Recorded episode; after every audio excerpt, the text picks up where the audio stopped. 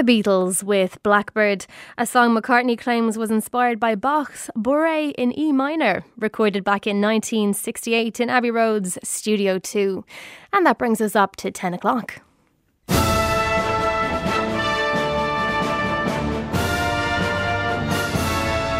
RTE News on Radio 1 at 10 o'clock with John Finnerty. A very good morning to you.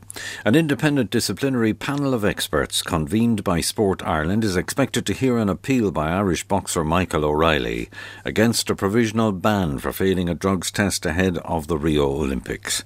The panel is expected to be convened early next week. The appeal is likely to be heard in Dublin, with the 23 year old middleweight expected to give evidence via Skype from Rio de Janeiro. As the second day of competition at the Rio Games is due to get underway, athletics is facing new allegations of doping. It follows a report in the Sunday Times newspaper that Kenya's track and field team manager was secretly filmed earlier this year, offering to warn athletes ahead of a visit by drugs testing authorities in exchange for a bribe. He's said to deny any wrongdoing, but the newspaper claims he's been ordered to return home to face an investigation by the sport's governing body in his country. Voters in Thailand are casting their ballots in a referendum on a new constitution put forward by the military government, which seized power two years ago. Critics say the proposed constitution would entrench the power of the military and limit the power of elected governments by giving a huge amount of oversight to non elected bodies. Gardaí in Dublin recovered two firearms, ammunition, and a stolen car during an operation in Finglas yesterday afternoon. The find was made after Gardaí, patrolling the area, searched an unoccupied car on Casement Avenue. It emerged that the vehicle had been stolen two weeks ago.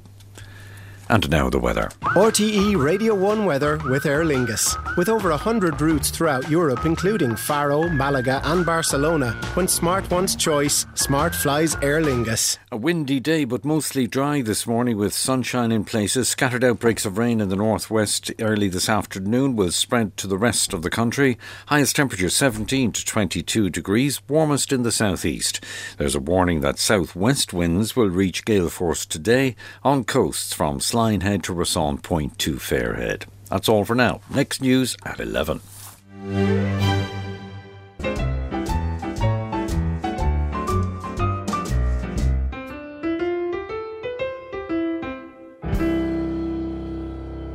Now, here on RTE Radio 1 this Sunday morning, it's time to join the second captains.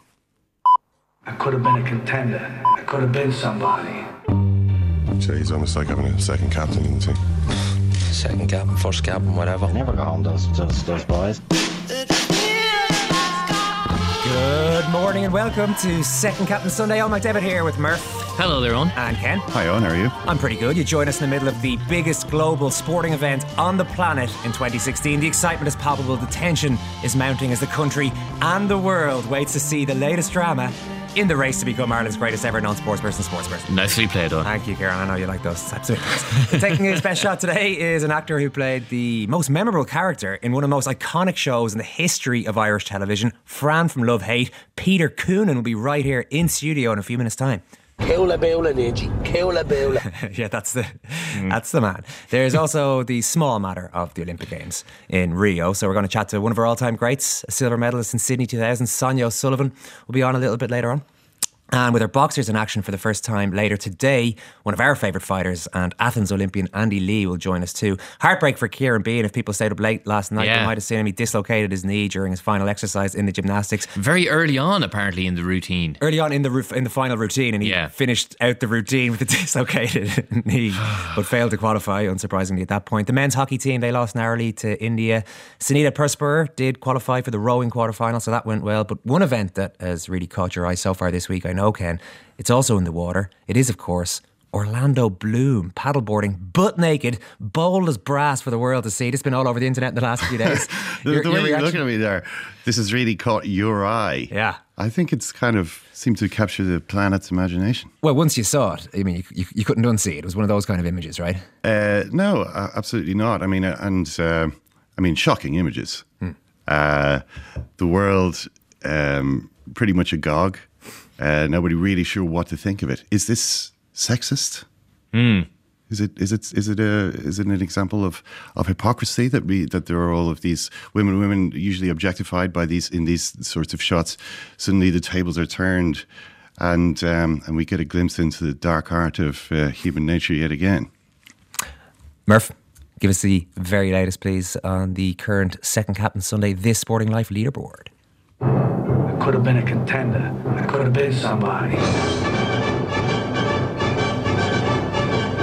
So Gabby Logan is endeavouring to go wire to wire on as our first guest remains on top of our This Sporting Life leaderboard on 88 sweet, sweet points awarded across our three categories, as we all know by now, of course, of personal sport highlight, overall sporting ability, and current sports knowledge. David O'Doherty is next on 85 points. Last week's guest, Des Bishop, is third on 77 points, with Lenny Abrahamson bringing up the rear on 70. So if 70 points equals respectability and 80 points equals sports godlike status, can Peter Coonan enter the pantheon this morning, or will he be satisfied with just being able to look his old PE teacher in the eye? That is the question on. I enjoyed Ken's highbrow reaction to the Orlando Bloom story, but I mean, he's just looking for more work, really. He's angling for more work. You know, he's I done haven't it, seen he's him done it again. There are Who, more. Orlando There are more pictures. There Is are, he paddleboarding ag- again? He's, there's no paddleboard in this one, but he is in Sardinia again, being long lensed, Hmm. just frolicking free on the beach. And why shouldn't he? Yeah, I mean, quite frankly, uh, you know, it's how you come into the world. You know, there's That's how you spend quite a lot of time. Let's just say I'm not going to be too surprised to see him landing some some big roles. major, major six roles months to a year. Well, I think you know, at the end of the day, it's he's been caught now once. So what's what's the point in him ever wearing clothes ever again? this is his thing now, yeah. yeah. Well, I mean, you know, who who cares? The damage is done on. Peter Coonan, If plays indeed it was damage. Yeah, Peter Coonan, who plays Fran and Love Hate, of course, will attempt to make a breakthrough this morning on This Sporting Life, as you mentioned, Murphy. He's the first actor we've had on the show, so I think, Ken, this is a pretty good time to tell the Radio 1 audience about your own experience treading the boards. Some people may have heard a little bit about this. A lot of people don't. They won't actually know that you were once an actor. Well, I was. Um, I um, I was an actor. I was six years old, and I was in. Uh, we were doing Sleeping Beauty in school. But uh, when you look at Sleeping Beauty, the, the problem with it is, or maybe the advantage of it from a school point of view, is that there are really only three characters in it: the beautiful princess, the handsome prince, and the evil fairy. um, so there's about thirty-five kids who don't have a part, and it turned out that uh, You were the handsome prince? no, I was a tree. Oh. Um, so I went home to my dad and I said, "Listen, Dad, uh, I'm a tree. You have to make me a tree costume." so he said, "Okay," uh, and he started assembling all these materials and. You know, like a Pampers boxes and sort of heavy cardboard cylinders, and Oh, you really went all out. he was working away, you know, into the night. Uh, and eventually, I came down the next day and, and to find this finished cos- costume, which was like a, he he made the Pampers boxes into a kind of a c- cylinder, which I was in, and then he'd cut holes for these kind of heavy like poster tubes. You know, they were my Yeah. branches. I put my arms in them. It was quite quite a struggle. To imagine a heavy suit of cardboard armor. Um, you know, which which I was kind of I couldn't really move. I could only kind of clump, but in a very limited way. Um, did I really look like a tree? I, I kind of looked like a 1980s, a heavy 1980s robot in sort of woodland camouflage. you know, but but that was okay until I got into the school, and that was when I saw that all of the other trees had. The, the costume was basically br- a brown tracksuit with like green leaves stuck in it. And so, and the idea was that the enchanted forest was supposed to actually run and dance around. Ah. And all of the other uh, children, there was just this impression of litheness and youth and freedom to their You had a movements. hulking superstructure. I was entombed in this uh, cardboard sarcophagus and, and, you know, unable to move. Um, but the teacher came up with the creative um, stroke of why, seeing, seeing as you are the the biggest and in some ways best tree. Of course. Why don't you stand in the middle? Uh, the beautiful princess can sort of sleep at, at the foot of the tree that you are. The enchanted forest can sort of dance around you like that. Uh, and so that's what happened. So I was kind of standing there. I just looked like a piece of the set. I mean, nobody would have known that there was an actor in there. Uh, to this day, on the side of people dancing makes me feel sad. All right, have you any embarrassing? I don't know if you've got anything quite as embarrassing as that, but if you do have any experiences on stage like poor Ken here that you'd like to share, drop us a text on 51551. You can email them to secondcaptains at rt.ie, tweet at Second Captains. Peter Coonan is coming right up. This is Second Captain Sunday.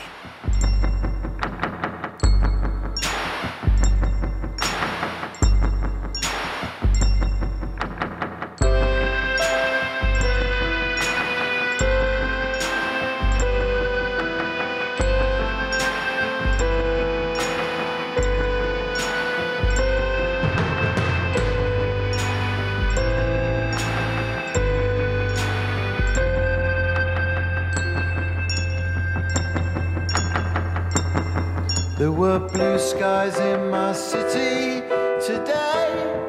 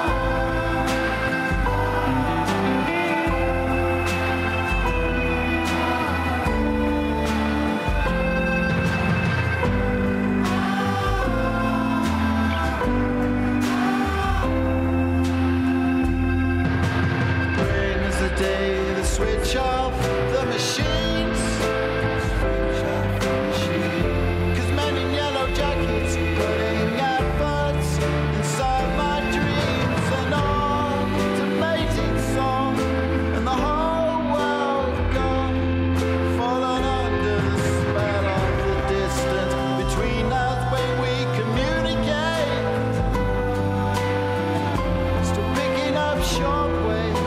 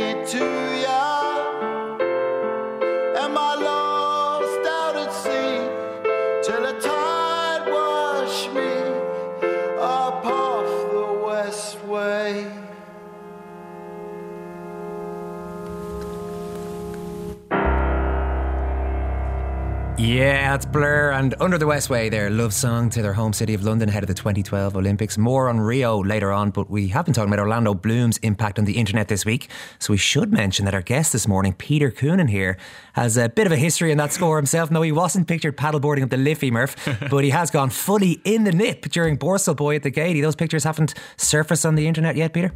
No, not yet. No, was, no, no. Was there, a, you know, a sort of uh, public service announcement beforehand? No photographs.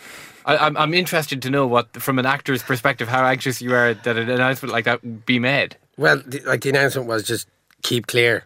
Be very far back of Peter Coonan because you could be injured. Um, no, no, none of that. It was just quite daunting to do it, to be honest, in the Gaiety in front of a thousand people. it's not Sunday morning talk. You've heard Ken's horror story of his uh, brief career as a child actor in Sleeping Beauty. Have you got any similarly horrific experiences on stage as a kid? Um, I played Molly Malone in school when I was like about 10, 9 or 10. Right. Just because no one else would. Is that a, is that a play? I mean, No, it's not a play. I can't remember what it was. We had this like crazy drama teacher who just came in and was there was a song or something like they were like, "Will you dress up as an Elwyn and um, like sing Molly Malone or do something?" So I did it. Yeah, because obviously Yeah. he's a fictional character, but I don't remember the actual piece of fiction in which he was. I mean, it's just, It's a, just song, a it's song. just a song. It's a that's it, isn't it? Okay. Yeah, but you can make a story out of it, you know. Use use the imagination. Yeah. She wheeled. she worked and she died. She worked and she died. Worked too hard. Yeah. Well, I didn't want to reveal it myself early on, but now that, in the interest of full disclosure here, I did play the Virgin Mary in a school nativity play when I was about seven or eight.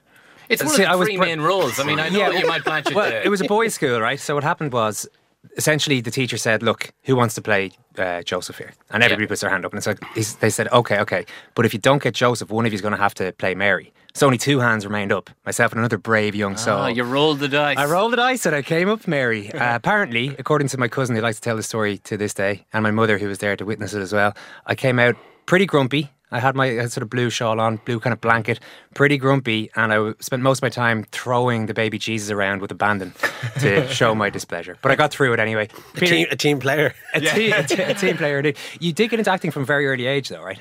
Yeah, I started when I was about four or five. I started going to a drama school uh, called Anne Kavanagh out in Rathfarnham every Saturday, and then we do like a show at the end of the year in the Rupert Guinness Theatre, which is now um, closed down just across from uh, St James's Gate on Thomas Street. Um, so that was great. Yeah, that's where I began for, for many years and did my feshes and my um, exams and all that kind of stuff. And uh, it was something I thoroughly enjoyed. You know. That's really young. Did you at the when you were first doing it? Did it feel like something that you really wanted to do, or was it something that you were kind of pushed into a little bit? No, it was just one of those things that you start and you don't remember starting it. It was just a part of what you did. You went, you played did soccer training on a Tuesday, and then you went there on a Saturday after your soccer match or something, you know. And it was just part of our fabric, you know. Uh, myself and my brother as well. So I suppose when I got about 10 or 11 or 12 and we were doing big shows at the end of the year, I started to really, really enjoy it more and more.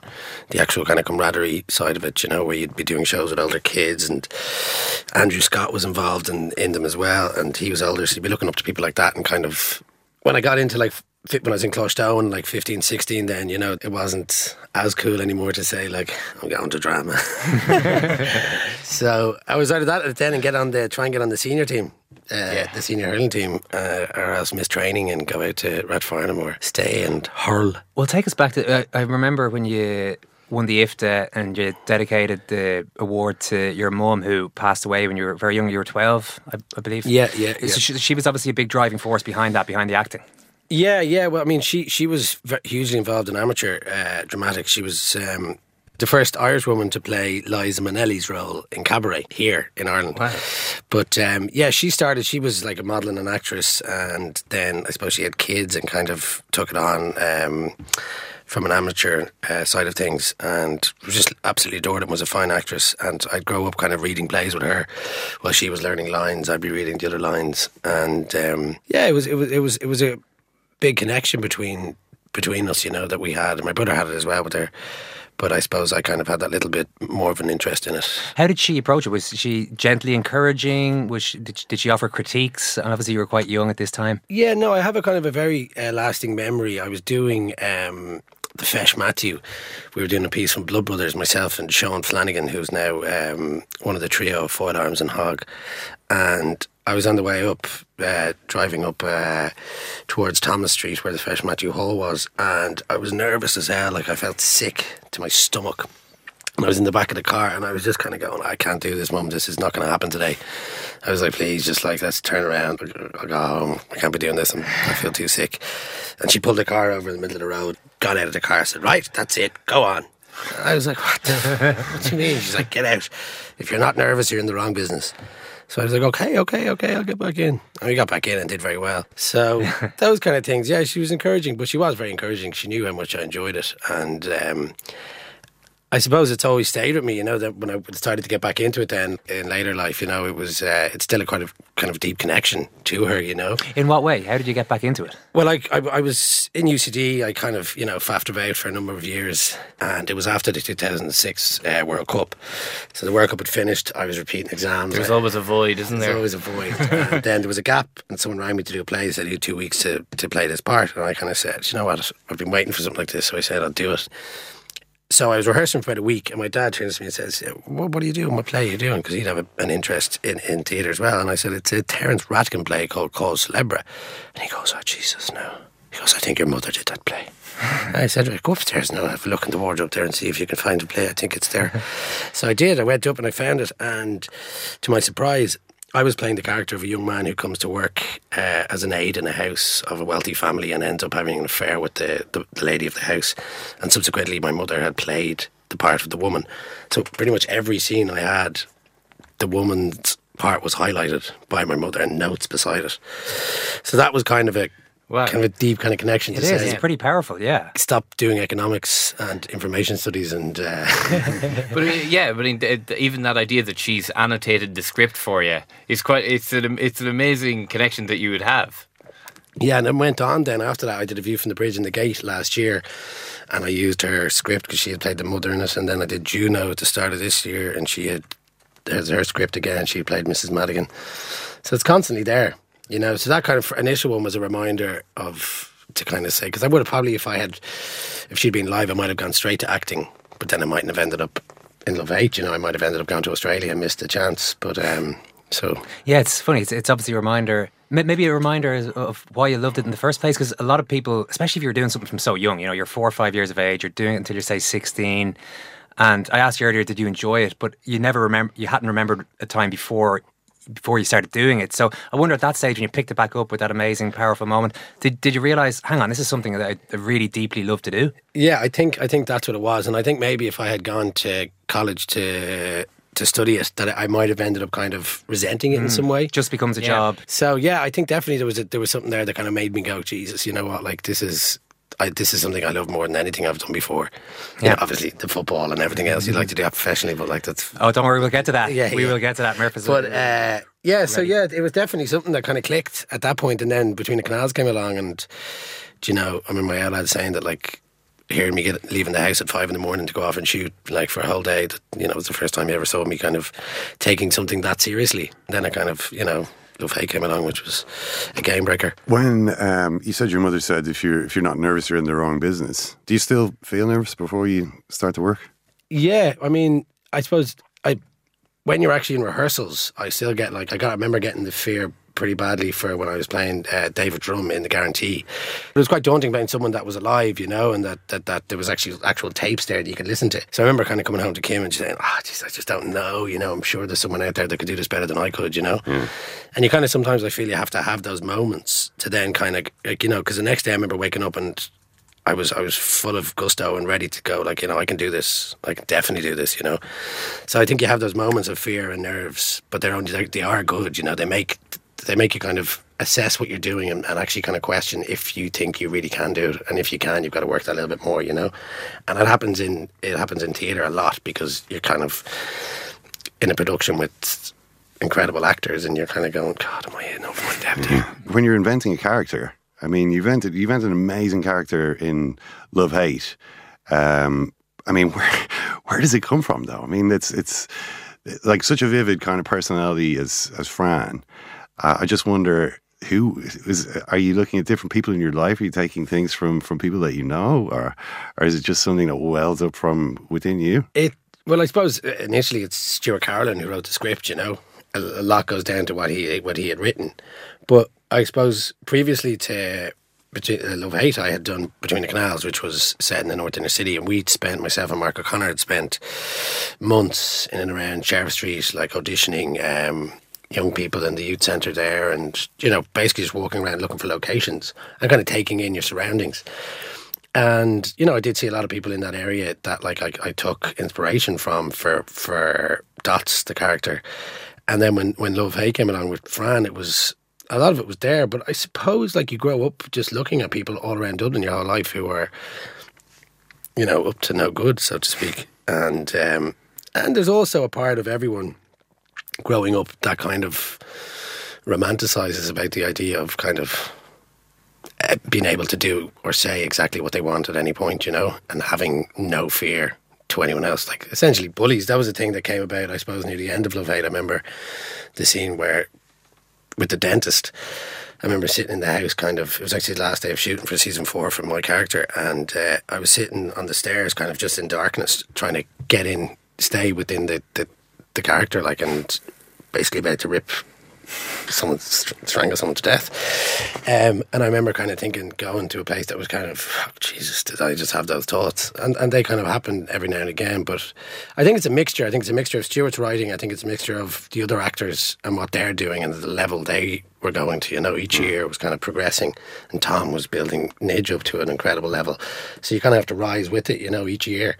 So I think it's a mixture of myself, whatever I was witnessing, uh, and that because that, that, year in, in, in the North Inner City with Mark was it was a big, a kind of base for me for for, for both those characters, and I, I think it all came from that. Lenny Abrahamson, Peter was in a couple weeks ago. Obviously, he has to move on from Room, and he's long parked that. And I guess when you're acting in something and directing something, you've moved on from it uh, quicker than other people have who only end up seeing it quite a, quite a while after you're finished working on it. How have you found that you've got the there's a difference for an actor in that you're the face of one of the faces of the program and you're recognised as such by the public. How have you managed that transition post Love Hate? From a professional point of view, like from yeah, well, and even from interactions with the public, people expecting you to play a certain kind of role or to be a certain kind of person, even, and that not and and you obviously wanting to enjoy what you did with Love Hate, but moving it on. Yeah, well, I, I mean, I suppose after Love Hate, I think the, great thing about Love Hate for, for me was that it gave me an opportunity to uh, go into theatre and to, you know, with the fact that Love Hate was such a, was such a great success, meant that everyone along with it, you know, had a name now. So, like, I could go off and do uh, theatre. I took, did about two and a half years of theatre, just kind of working with really good scripts, working with really good people, going back to the, the initial thing that got me going into acting. So that was for me to prove to myself that I could play parts that necessarily I wouldn't have got a chance to do on film or television mm. at that point.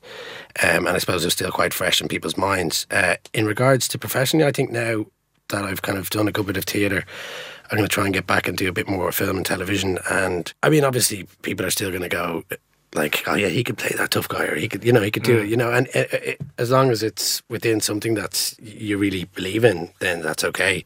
Or we've already had a glimpse into the sporting pedigree of our guests this morning. There's plenty more to come, though. Tweet us at Second Captains. Drop us a text, 51551. Up next on Second Captain Sunday, we break down this sporting life of Peter Coonan.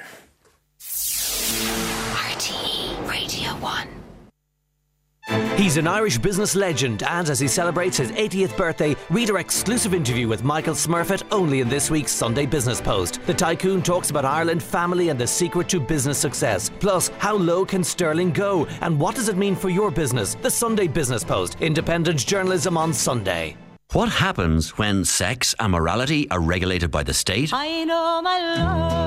Fortune's Fool Productions presents Measure for Measure Ireland 1916, a tragic comedy set in the Monto district during Ireland's Revolution. Sponsored by the British Council as part of Shakespeare Lives initiative, it will take place at Dublin Castle from August 4th to 14th and admission is free. Visit fortunesfoolproductions.ie for more information. RTE, supporting the arts.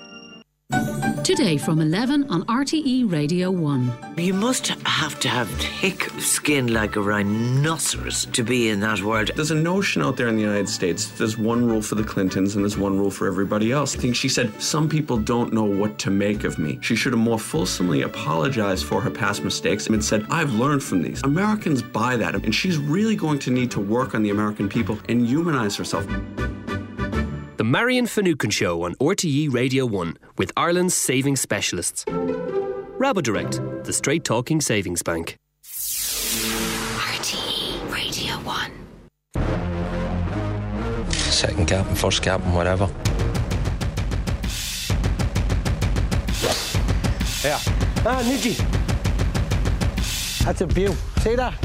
About 400 yards it was. Only I get the put inside, I could have turned pro.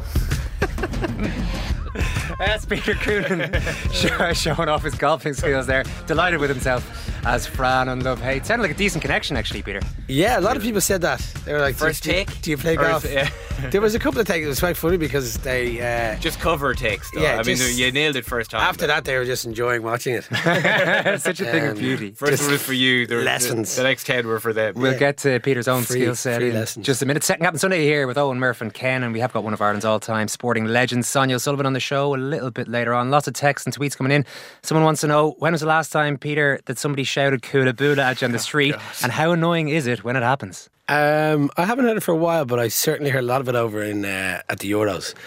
Uh, but it's quite funny. It could be worse, definitely. Well, I, th- I think the Euros is a kind of a hot housing effect. For anything possible that you could say that was annoying was probably going to get said to you at the Euros in that particular environment. You were there for work purposes as well as being a fan. Yeah, yeah, yeah. I was What there. are you with- working on there? We were there with TG Ceathair doing a, a documentary uh, about the Irish fans, about the journey over, and then we kind of did some uh, cultural um, tours of different places, truffle hunting and vineyards, and Oh, wow, brilliant. Le Mans, and different Oh, places. like Not to the- give it all away, you know? like the rest of the Irish fans, then. Everyone. A lot of truffle hunting went That's on, it. I'm sure, Yeah, yeah, yeah. Amongst uh, Jackie's Did army. you uh, formulate any explanation as to why the Irish fans behaved so weirdly?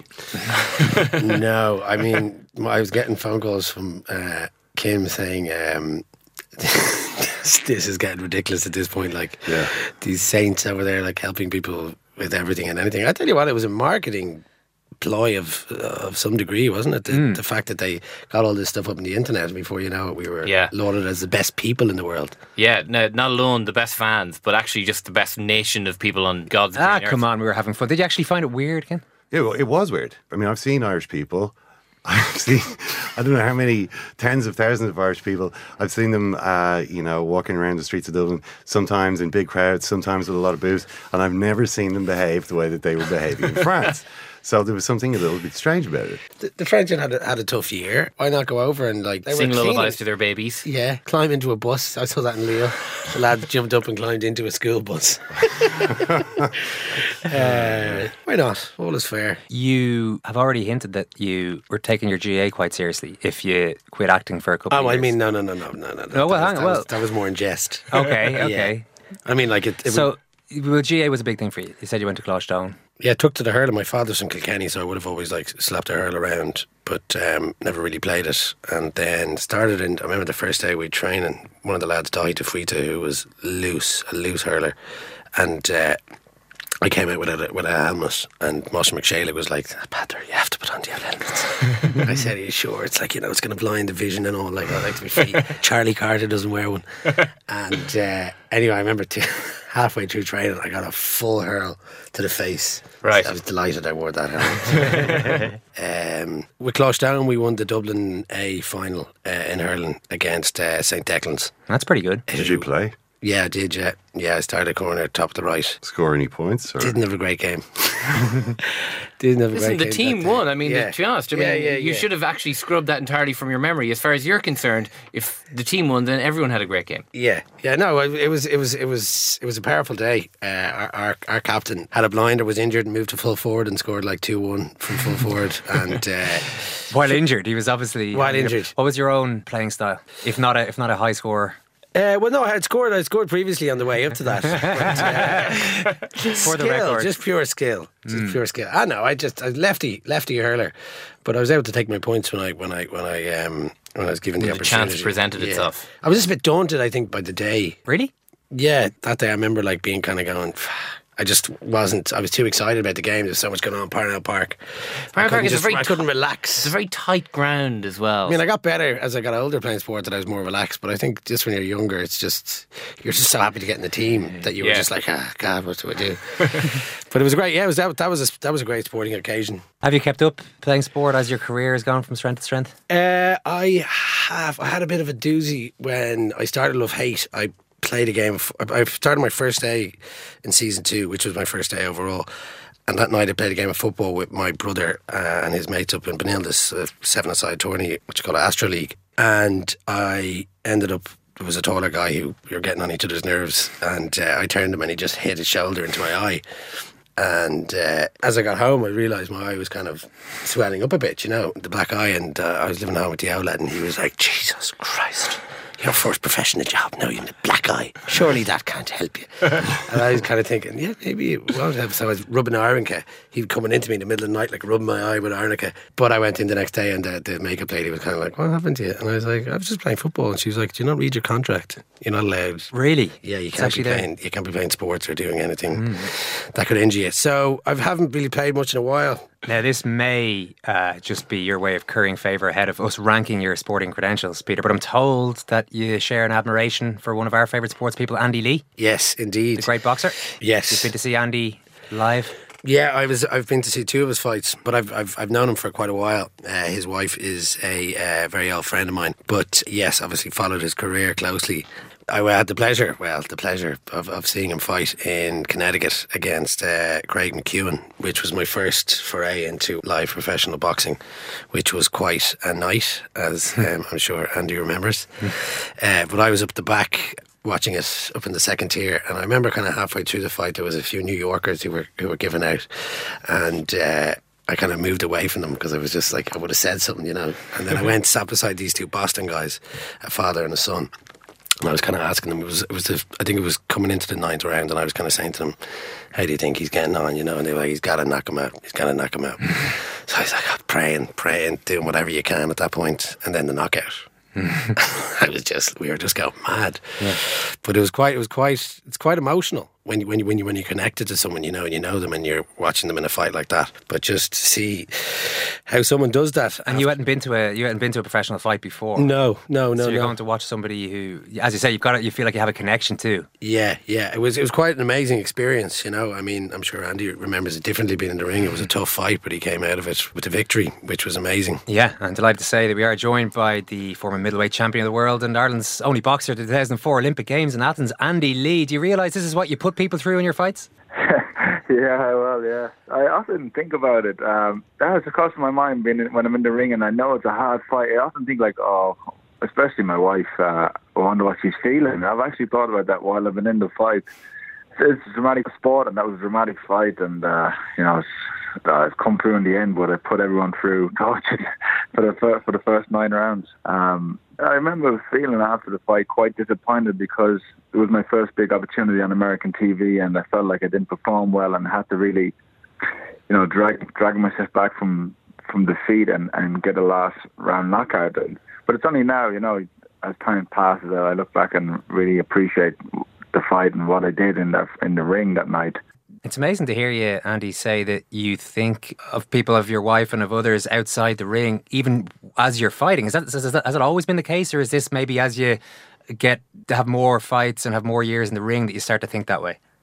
Um, I don't know, um, but like I said, it has crossed my mind in a few hard fights, which I always seem to be in, and uh, I think because, especially with your family and friends, you know how much they want it for you as well, and they they go through it almost with you. They go through the training camp with you, and they know how you're feeling in the lead up to the fight and what you're expecting and how much you want to win. And then when the fight looks like it's not going to go your way, they they also share in you. So they win when you win, and they lose when you lose. So you know, as much as you're fighting for yourself, you're fighting for them also. Andy, let's talk Olympics because our boxers fight today for the first time. You've been there and you've done that, as I mentioned. The big story worldwide, worldwide around the team is Michael O'Reilly's failed drug test. He's appealing that result. How much do you reckon this whole thing will have affected the rest of the boxing team, do you think?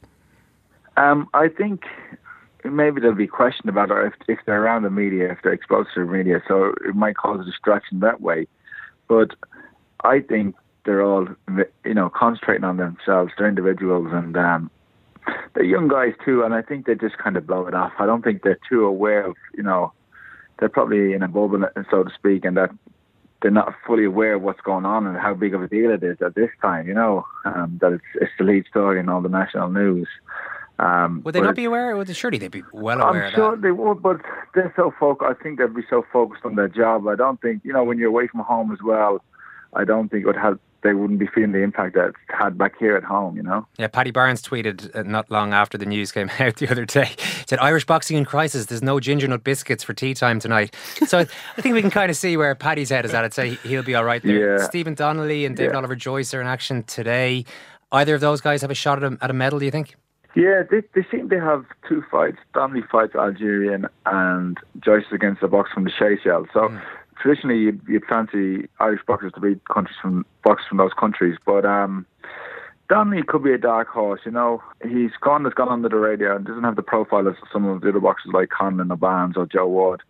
Um, but he's a good operator. He's a supremely conditioned boxer, a very dedicated guy. So he's one who could who could be a dark horse from a medal. And David Oliver Joyce, you know, he's been there for years trying, and it was real um, one of the feel good stories when he qualified for Olympics because he'd been trying for so long, you know, for so many years, and even went for a few years where he wasn't senior champion to come back and to qualify. So.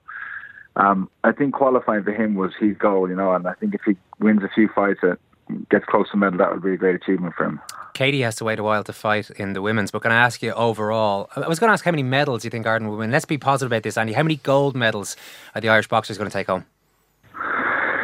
Gold medals, they have a good chance of three. I, I reckon- possi well, they have a good chance of three, and it just depends.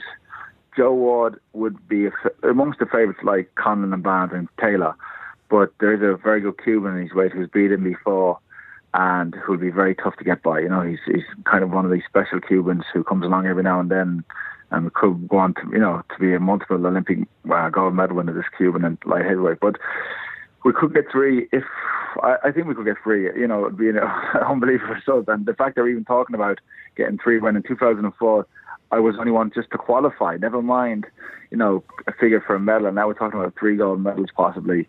Um, it just shows how far Irish boxing has come under the high performance.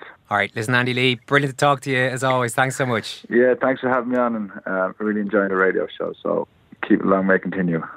All right, I like the positivity there. Three, we'll take three gold medals in the boxing. I think. Ah, well, I mean, and, no more massive scandals. Uh, I'm sorry. Well, I'm in the Olympics. I'm the gambler that says, you know, Andy reckons we can get four. So, you know, Four- one, I'm, I'm not taking the three. If you're offering me the three, I'm saying no. We can get four. So massive failure if they don't take four gold, gold Have- medals. just have a look at our Olympic history. Or I mean, I think four is the yeah, four is re- reasonable for us to expect. Yeah. Murphy, you may not know this, but you've got the power to destroy the BBC's coverage of the Olympics today. Well. Gabby Logan is somewhere in Rio, hunched over a radio, listening to this segment, probably with, I don't know, Steve Redgrave or Matthew Pinsent or someone like that. They're all in there, they're all listening. If she loses her title, I don't see how she can go and do her job today, to be honest with you. Will you please rank this sporting life of Peter Coonan? You don't understand. I could have had class. We don't have stars in this game, Mrs. Weaver. What do you have then? People like me. I could have been a contender. Could have been somebody. So we have uh, Gabby Logan on top of the This Sporting Life uh, leaderboard with 88 points. David O'Doherty is in second place with 85 points. Last week's guest, uh, Des Bishop, was absolutely disgusted with his 77 points. And Lenny Abrahamson is last on 70 points. So film folk good, comedians better, sports broadcasters and actual Commonwealth Games athletes best. Lenny was pretty delighted with a 70, I He say, was the actually, yeah. I mean, that's not A lot sporting- than Des was. yeah, it's not the sporting mentality we were really looking for, quite frankly. But uh, uh, first up, the sporting highlight of your career, Peter, which just has to be that Dublin Schools Hurling Championship won with Colostone back in the day in Parnell Park. Now, your school days are the best days of your life, said a man who had a pretty unfulfilling last three quarters of his life. And uh, they certainly provided you with your defining sports moment. So I'm going to give you 82 points for that. Nothing Nice. wrong with that. Nice. Despite your non-performance in the final. Yeah. Yeah, yeah, I shouldn't have said anything. and I should have said about the kick-up competition. Yeah, listen, you could have got away with all sorts here. but Yeah, anyway, we admire you. Time is marching on. Uh, current sporting ability, you've still got it. I don't think there's any doubt about that. You're 32, you're in your five-a-side Astro prime, but your refusal to play any sports whatsoever to protect your face, your beautiful face. the money, the money maker, as you like to call it, uh, is not befitting of Ireland's greatest ever non-sports person, sports person. So I'm sorry, it's going to have to be just 60 points for that. 60? Yeah, For you- my now, but I can't play now. Yeah, you're not playing, so I think 60 is generous. I'm For going to go out to the field and hit a few points or like free No, I'm- kicks. I'm, sorry, the the algorithm has spoken. And uh, finally, your overall sports knowledge, which I think you've demonstrated here today to be pretty impressive. We barely even mentioned your long-standing devotion to Liverpool Football Club, the Dubs, and you spent all that time with the Irish fans at Euro 2016. uh, so I'm going to give you 81 points for that as well. So if you'll just allow me a moment here, carry go the for it, yeah, one. Yes, take your time. That is 71%, Peter. What I will say is that if you finally recover your courage and get back out there, then uh, you're still a young man. There's major scope for improvement here. so it's it's 71%, but it could do better. It could do better. It's all because I'm not playing at the moment. God damn Yeah, it. I know. If you look at the figures, I mean, What do I it have is to do? quite clear. What do I this- do? I can't believe Fran's golf drive didn't didn't make it. No, that well, was, should it have didn't made, even that have was a mark on sweet there. drive. That is true, actually. That yeah. was a sweet drive. I'll be outside your offices kicking the ball against the wall now. yeah, well, you've got to prove yourself to me, Peter. That's the that's the main thing here we, that we've taken. Listen, you've been absolutely brilliant. Ah, let's give him a round of applause, please. Peter Coonan.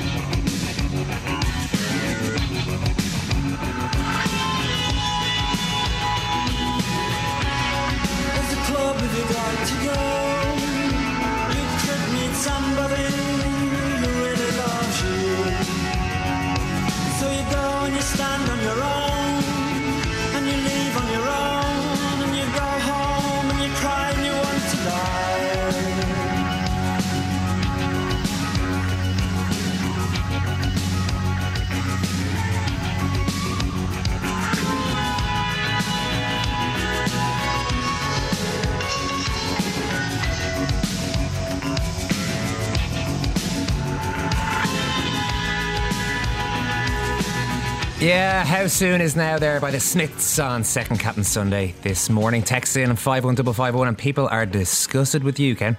Irish fans behaving weirdly. You should be ashamed of yourself, Ken Early, says Linda. Did Ken want us to be thugs at the Euros? Nonsense. Mark. Weird, maybe was was the wrong word. Uncharacteristic. Irish fans behaving uncharacteristically was uh, not not uncharacteristically for Irish fans, but for Irish people. Uh, I would say. I'd say we're a nice we're a nice bunch of lads and ladies, and we behaved as such just at the. Euros. This just in, we're a great bunch of lads. I'm with the public on this against Ken's uh, uh, controversial view here. Murph, what time are those boxers out today? Uh, Steven Donnelly uh, in the ring at 4.15. David Oliver Joyce is fighting at half nine. Those times come with a bit of a, a warning because they were often uh, running either a little late or a little early. But yeah, have 4.15 and half nine. What else are we looking out for, Irish competitor wise? Uh, yeah, Ellis O'Reilly is up to the gymnastics qualifiers at quarter to, t- uh, quarter to two today. Our three day eventers are in action from two o'clock. Uh, men's and women's lightweight double sculls day. I know you call it Sunday, that's what I prefer to call it. uh, both in the water soon after 3 pm. So we've uh, two sets of rowers in after 3 pm. Uh, soon after six o'clock, Fiona Doyle and Shane Ryan are in the pool in the women's 100 metres breaststroke and men's 100 metres uh, backstroke uh, heats. And the Irish hockey team play the Netherlands at 10 o'clock after their 3 2 defeat to India yesterday. Yeah, nice easy start for the hockey team. They had to play. They had to play Twice in 24 hours yeah, against- against two of the best teams in the world. so it's tricky enough. But let's check in with a woman who's experienced pretty much every Olympics related emotion that it's possible to experience. Sonia Sullivan, how are you? Excited? Um, I was going to say good evening, but uh, good morning. You competed in four Olympic Games. Obviously, you were the chef de mission in London last time around. Are you, uh, are you happy enough to watch this one from a distance? Uh, yes, this this will be my second time kind of doing a similar thing. Uh, I watched Beijing from a distance as well in um, from the RTE studios, Hmm. but this one is slightly different in that I'm I'm starting watching it in Australia, and um, then I'm going to move over and I'll be up in Donnybrook um, next next Friday for the athletics. Ah, perfect. so yeah. looking forward to that. Yes, I mean they've, they've still got a few days of waiting around the track and field athletes. With Paddy Barnes, we saw him carrying the flag the other night. You had that honour in Sydney, and it, it, I I mean it is obviously an honour, but there seems to be a few complications that we wouldn't necessarily think about. A lot of standing around, not really ideal preparation, and in your case, I think it was even tricky to pick the right uniform for the occasion. Um, yeah, well, it wasn't tricky. It was, you know, you pick the best one, don't you? when, when you see two lying there, you go for the best one. But um, yeah, no, I mean, I think once, I mean, I suppose for me, I, I've walked in the parade twice at the opening ceremony, and once was in Sydney, and um, it was always very difficult to do it when when you were competing because the athletics being the second week, and generally you're kind of not really close to the action that first week because you you don't want to be in the village too soon. Um, but you know, having the honour to carry the flag in Sydney, I definitely made a point of going along and and being there. Um, but we also did have a little house in Sydney, so we I didn't have to stay in the village the whole time um, for the week before I actually